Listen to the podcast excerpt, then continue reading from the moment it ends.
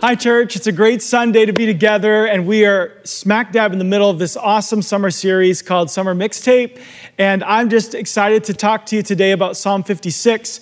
Psalm 56 is a beautiful psalm. It's got some really powerful language in it, but I'm going to only talk to you about a small portion of it because there's a context and a heart that I really want to surface for you today. And it's simply this David wrote this psalm while he was captured by the Philistines in a place called Gath.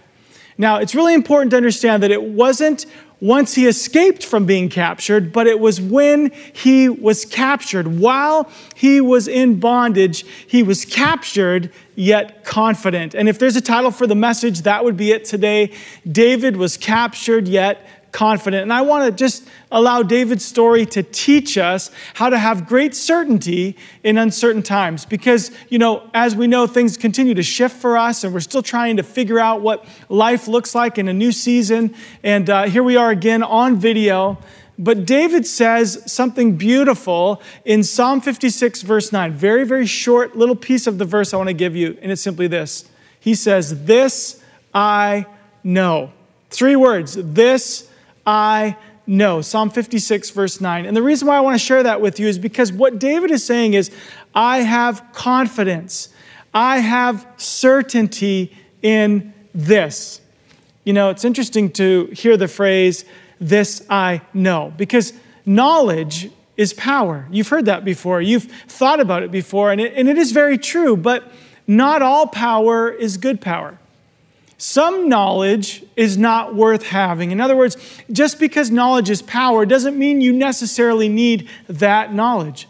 When I'm, I'm, talking about things like the knowledge of how to deceive or how to abuse or the knowledge of how to do evil, because that's a knowledge that's not worth having. Jesus, who is the most powerful man that ever lived on the planet, yet it was said of him, he knew no sin. Are you seeing this? Not all knowledge is worth having. But the knowledge that David is referring to in this verse, this knowledge, it empowers you on every level. This knowledge makes all other knowledge pale in comparison. It's knowledge that gives you confidence in this life and the life to come. And the beautiful thing is, this knowledge is within reach of every single person. It's in reach of you today, and here it is. Are you ready for this? It's the knowledge that God is for me. Now, Psalm 56, 9, here's the whole of the verse now. This I know because God is for me. You see, in other words, what David is saying is all the stuff that I know, it's because God is for me. Because God is for me, I have confidence. Because God is for me, I know He is on my side. He is in my corner. He has my back. He helps me to win. He keeps me in His care. So, why does this knowledge empower you on every level? I said that earlier. I'll tell you why. Because Romans 8:31 is true. If God is for us, who can be against us? You see, this verse says, I know because God is for me. And what does David mean when he says, I know God is for me? What does he mean when he says that? Well, first thing is this David knows that God is real. You see, some believe from childhood in God, some have faith that that's been passed to them from their parents or their grandparents and they, they believe or they think or they know God is real simply because of secondhand information.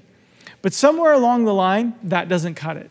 Some people can even look around at the world and say, I see evidence of Him in nature.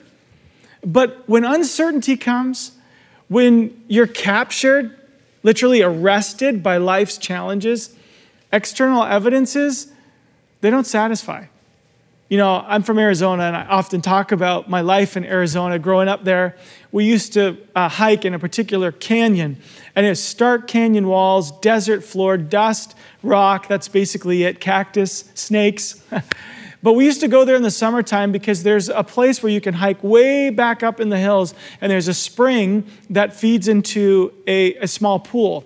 And you can jump into that water. You can even drink from the spring. It's a beautiful place. But over the summer months, as time goes on, that spring dries up. And not only does the spring dry up, the, the, the water in the pool is completely evaporated. And so I remember hiking in one, one time in particular, hiked all the way in with the hope of refreshment.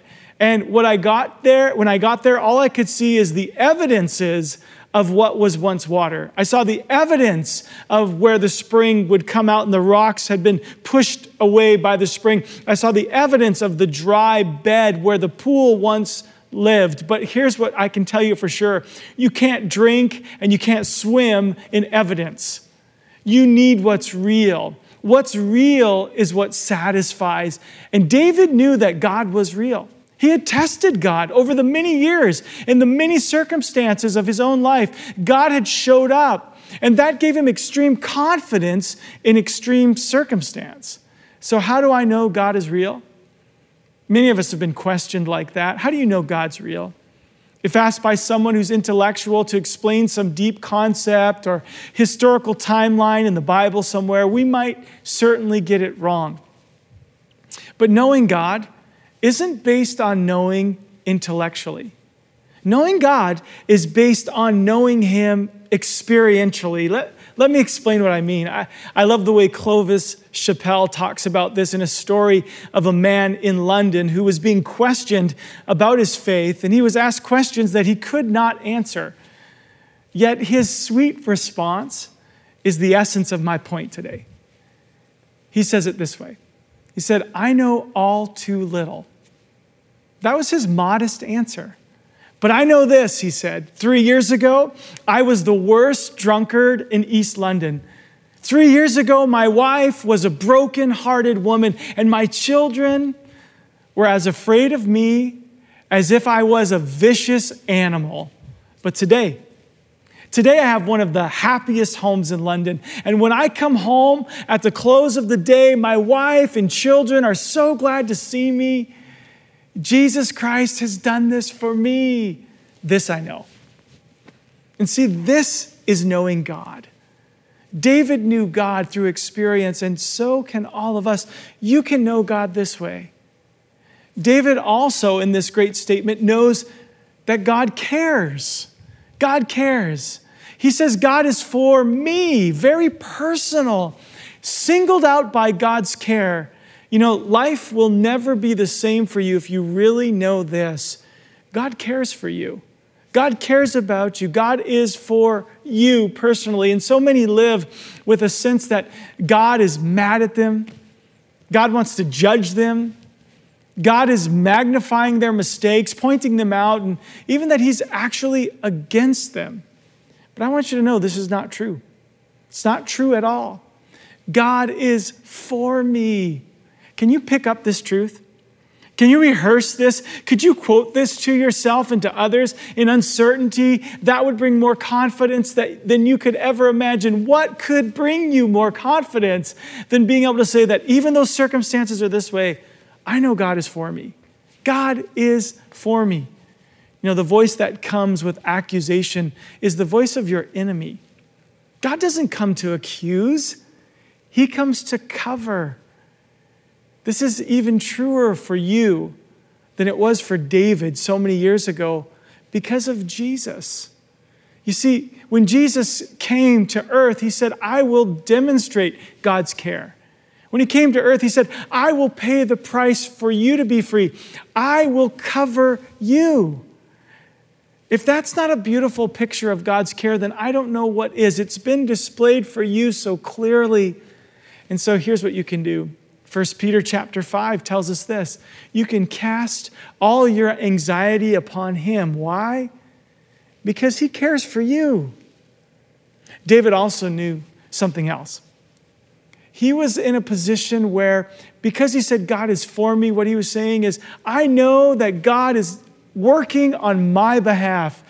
Yeah, I know he's real, and I know he cares, but I also know that he's working on my behalf.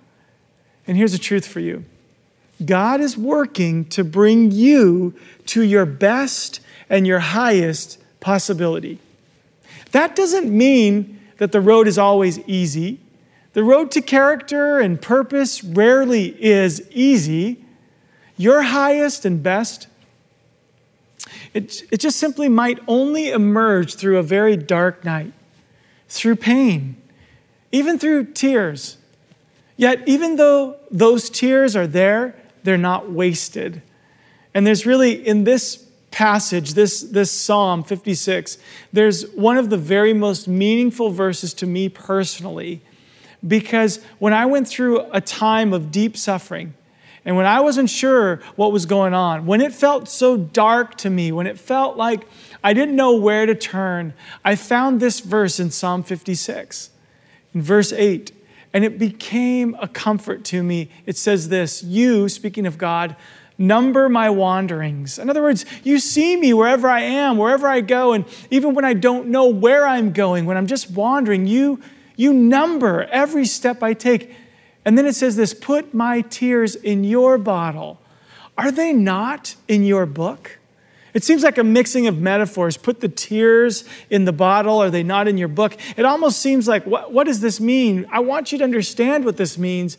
This means that not even a single tear that you cry is wasted. Not even a single tear that you cry is unmarked by God. Every tear that falls from your face, every moment of endurance, every challenge that you face, even your tears are being kept as a way of ensuring your best. See, God takes the pain, He takes the tears, He takes the brokenness and the struggle, and through it allows you to become all that He's always wanted you to be. You know, these three points are so key in this passage, but I want you to think about this with me. David could have forgotten what he knew. You know, he could have he could have given over to the uncertainty and forfeited his confidence, but he didn't. He chose to recall what he knew. He knew God was for him. And he said it. I can imagine when he said it. He said it to himself in the middle of being, you know, surrounded by his enemies, captured, maybe even in a cage. But as he said it, you know what I can also imagine?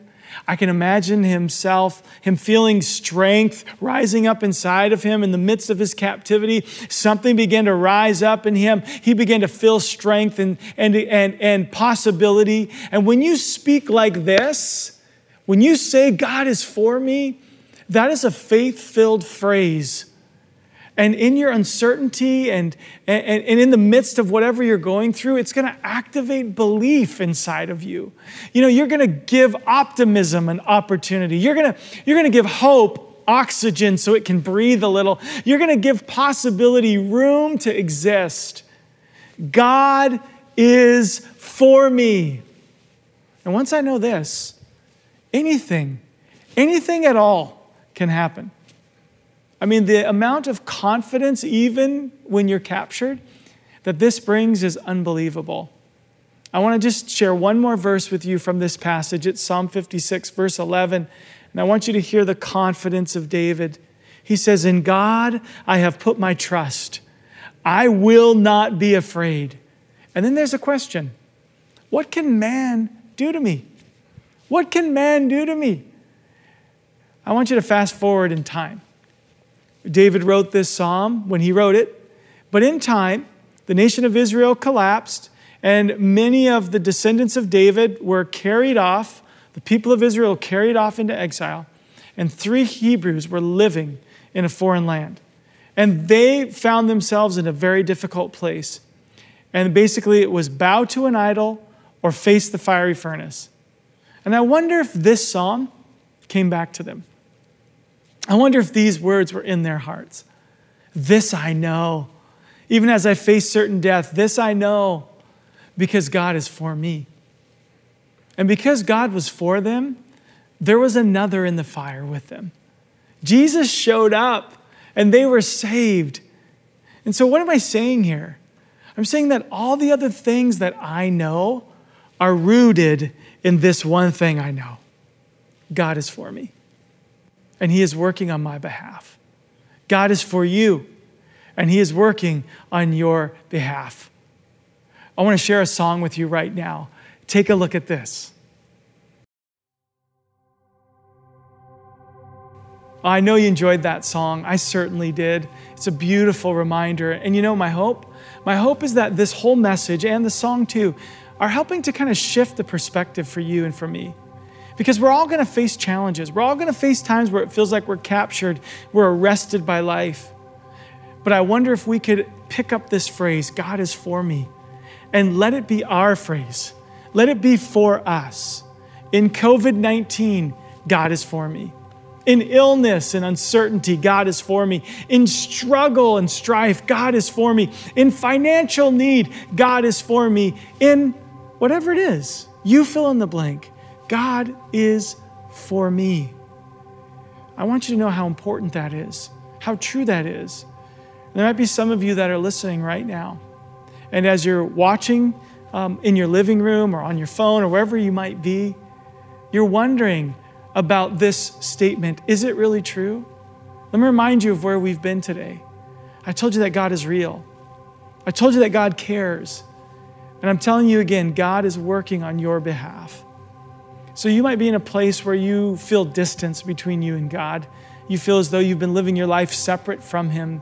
Maybe you feel like reaching out to Him just feels sort of awkward. Maybe you feel like you've had questions that haven't been answered. But I want you to know the confidence that this verse gives us is not that everything is perfect or that everything is figured out. Remember, David wrote it while he was surrounded by his enemies in a captured place. But he said, I do know that God is for me. And I want you to know that God is for you. And if you'll just reach out to Him, He's reaching back. In fact, He's always been reaching toward you, He's been drawing you to Himself. That's why you're in this place right now. That's why you're engaging right now with this video. God is wanting to talk to you. And listen, it's very simple. It's very simple when it comes to the things of God. Let's not make them complicated. God loves you so much that He sent His Son Jesus for you.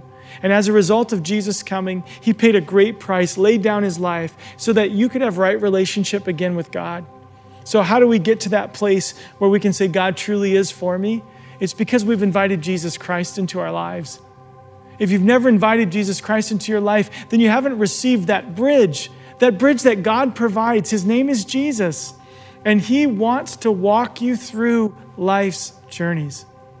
So if you're here today and you've never accepted Jesus, you're listening today, I want you to know it's very simple. You simply call on his name. The Bible says, whoever calls on the name of Jesus will be saved. I want you to take a moment and, and pray with me. And as you pray with me, I want you to know God is listening and he certainly is for you. Maybe you don't have the words to say. You can just say words like the ones I'm about to say. You know, maybe you're not a person who's done a lot of praying. That's okay. Just bow your head right where you are, or just close your eyes, or find a little corner, pause the video, go somewhere quiet, and, and just repeat this with me. Say, God, I'm sorry. I'm sorry that I haven't had a connection with you, and you've been knocking on my life's door. You've been wanting to be connected to me, and, and I haven't really given space for that. Right now, I'm doing that. God, I thank you that you care for me. I thank you that you reached out to me and I receive you. Thank you, Jesus, for giving your life for me. I ask you to take away the past and give me a future that's bright and that really can make a difference. I want to thank you for walking with me through life. And thank you, God, that through Jesus, you're working on my behalf. Help me to learn to trust you. I give you my life in Jesus' name. Amen. So if you prayed a prayer like that, we want to help you. If you're watching at church online, you're going to have an opportunity to respond right now. It's coming up on your screen. Just click that little hand. If you're watching on YouTube or Facebook, can I encourage you? Would you text life to this number? This number on your screen is a number that reaches us. Just text the word life to that number. We're going to reach back to you. And we just want you to know that in any of our correspondence with you, we're going to be very gentle, we're going to be very careful, we're going to let you lead, and we're going to respond because we love you and we want to help you. Listen, maybe you're hearing this message and you are a follower of Jesus. I just want to remind you how real your God is. I just want to remind you how much your God cares. And I just want to remind you that even if your circumstances tell you something different, God is working on your behalf. So be encouraged and be blessed, and may the grace of Jesus Christ be upon your life today. In Jesus' name, amen.